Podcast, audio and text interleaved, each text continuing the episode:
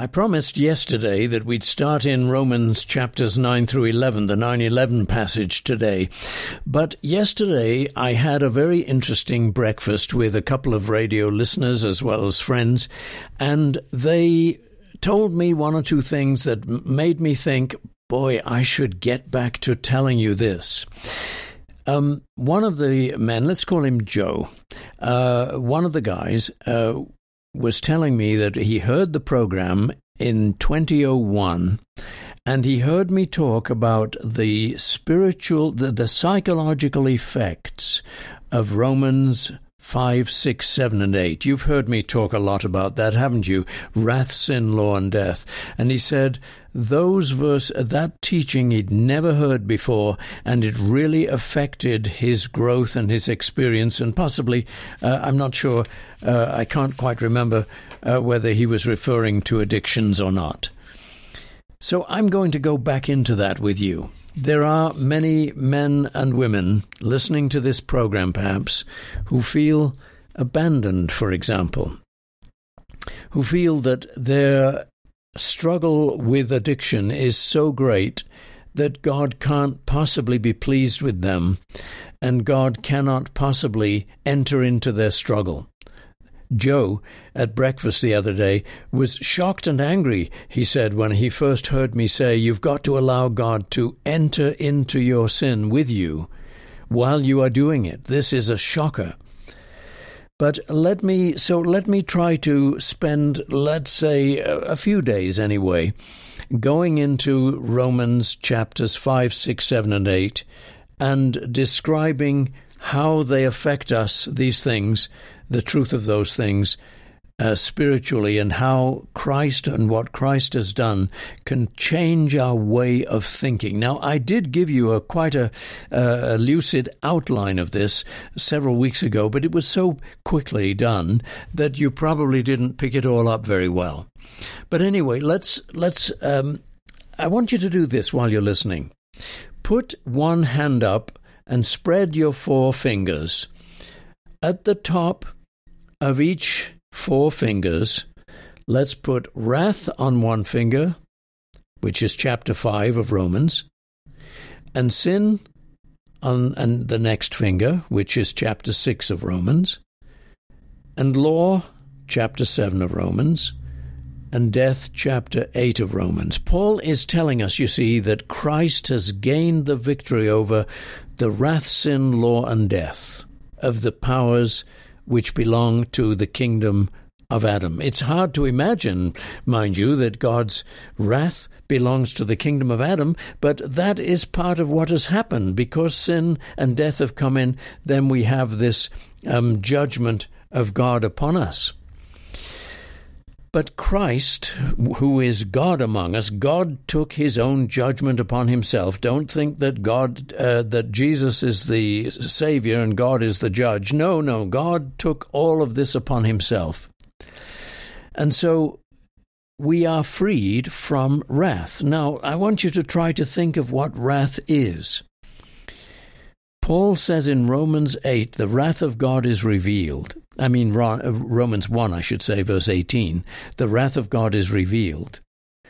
But how is that wrath revealed? Well, come verse 24, 26, and 28. And what does it say there? That God handed the world over, gave them over to what they cho- chose instead of Him. Let me state that a bit more clearly by saying the wrath of God is revealed in verse 18 because men suppress the truth. Human beings suppress the truth. We all suppress the truth about God because we're afraid of Him and we're guilty in relation to Him, and so we're, we do not want Him around too much. So God has to give us what we choose instead of Him. That's what wrath is. Wrath is motivated, by the way, by love. It is not God simply abandoning love and, and uh, being mad with us. It is God's loving choice to give us what we want instead of Him so that it can be seen ultimately in our lives, so that we can discover in our own lives that having no God is a disaster. All right, now then, if you've got those four fingers, wrath, what is the emotional, uh, rather, the psychological response to wrath? Have you ever thought of that?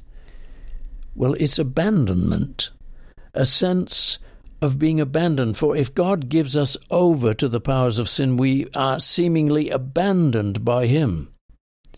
Now, I want you to make yourself fully aware of this that what I'm sharing with you is the truth of the psychological mindset of addiction.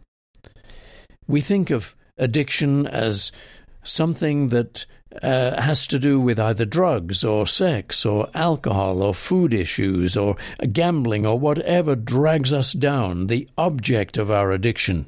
Those are merely the objects. But addiction starts with a state of mind.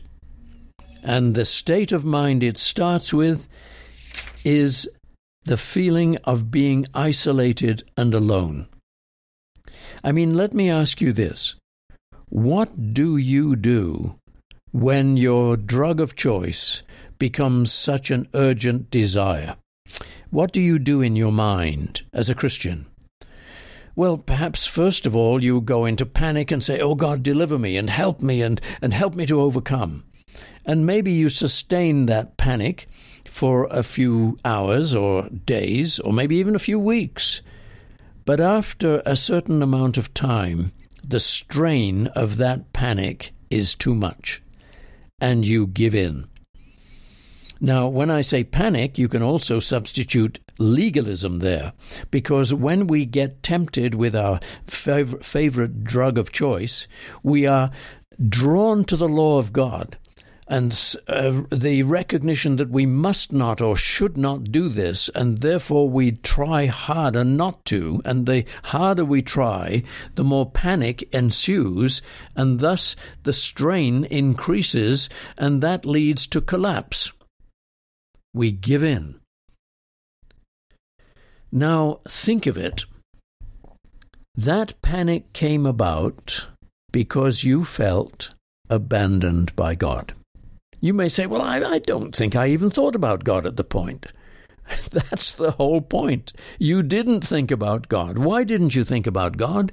Because you thought that God was not thinking about you, except to condemn you, except to point the finger at you and prod you and say, Stop it, what's wrong with you? Why can't you do anything right?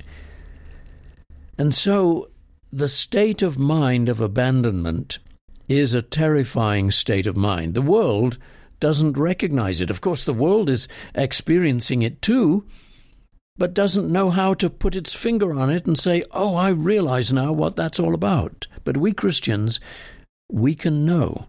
That is, if we explore the Word of God to find out.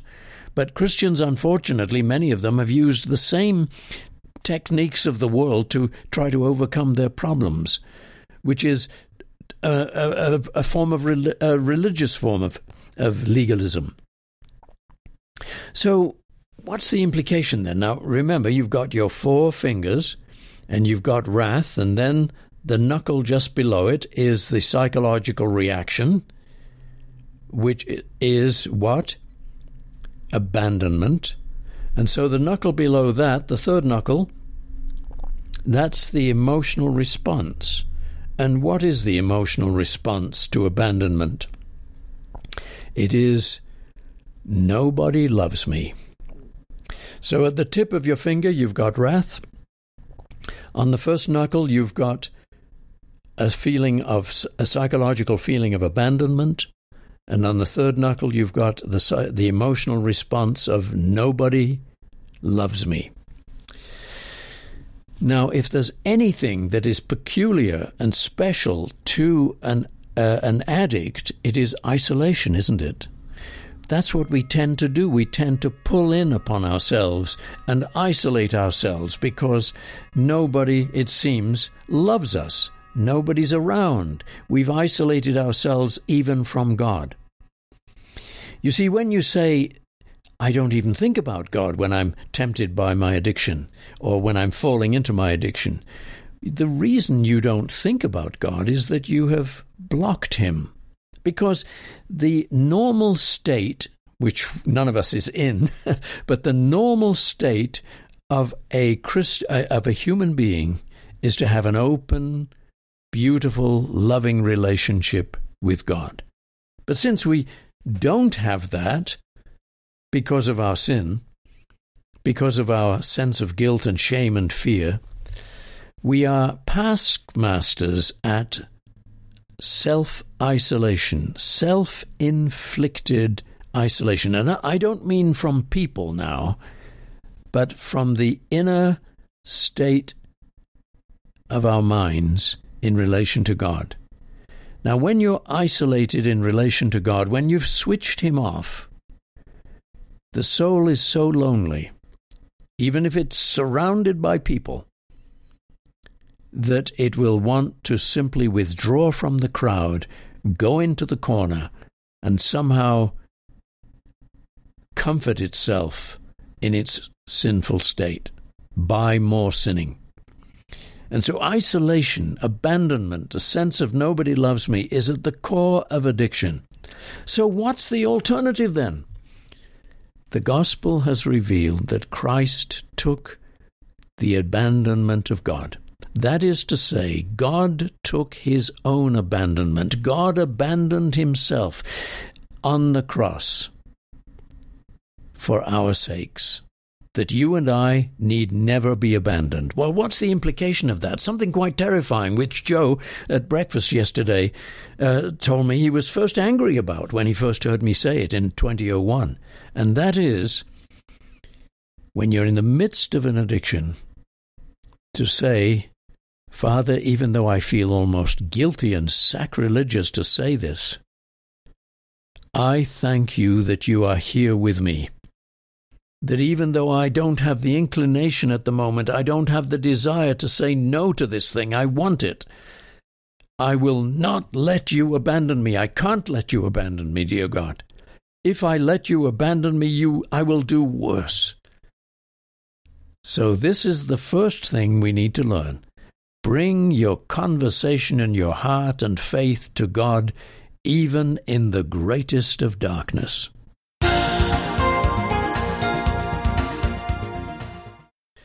Well, thanks very much for listening today. Colin Cook here, and this is How It Happens. It's a broadcast on the gospel as described in the book of Romans.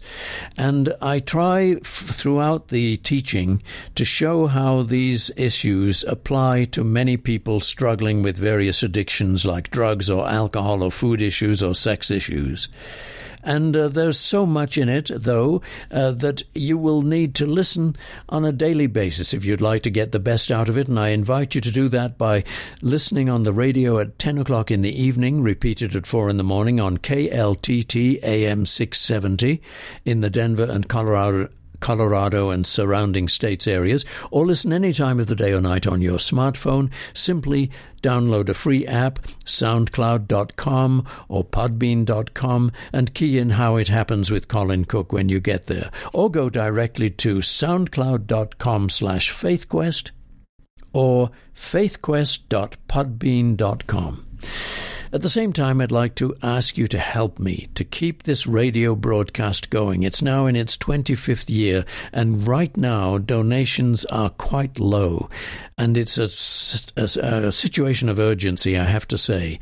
If you could commit maybe to a monthly donation, it would help so much, or one time if you can't manage that kind of commitment. Send your donation to FaithQuest, P.O. Box 366, Littleton, Colorado 80160. That's FaithQuest, P.O. Box 366, Littleton, Colorado 80160, or online at faithquestradio.com. Thanks very much. I'll see you next time. Cheerio and God bless.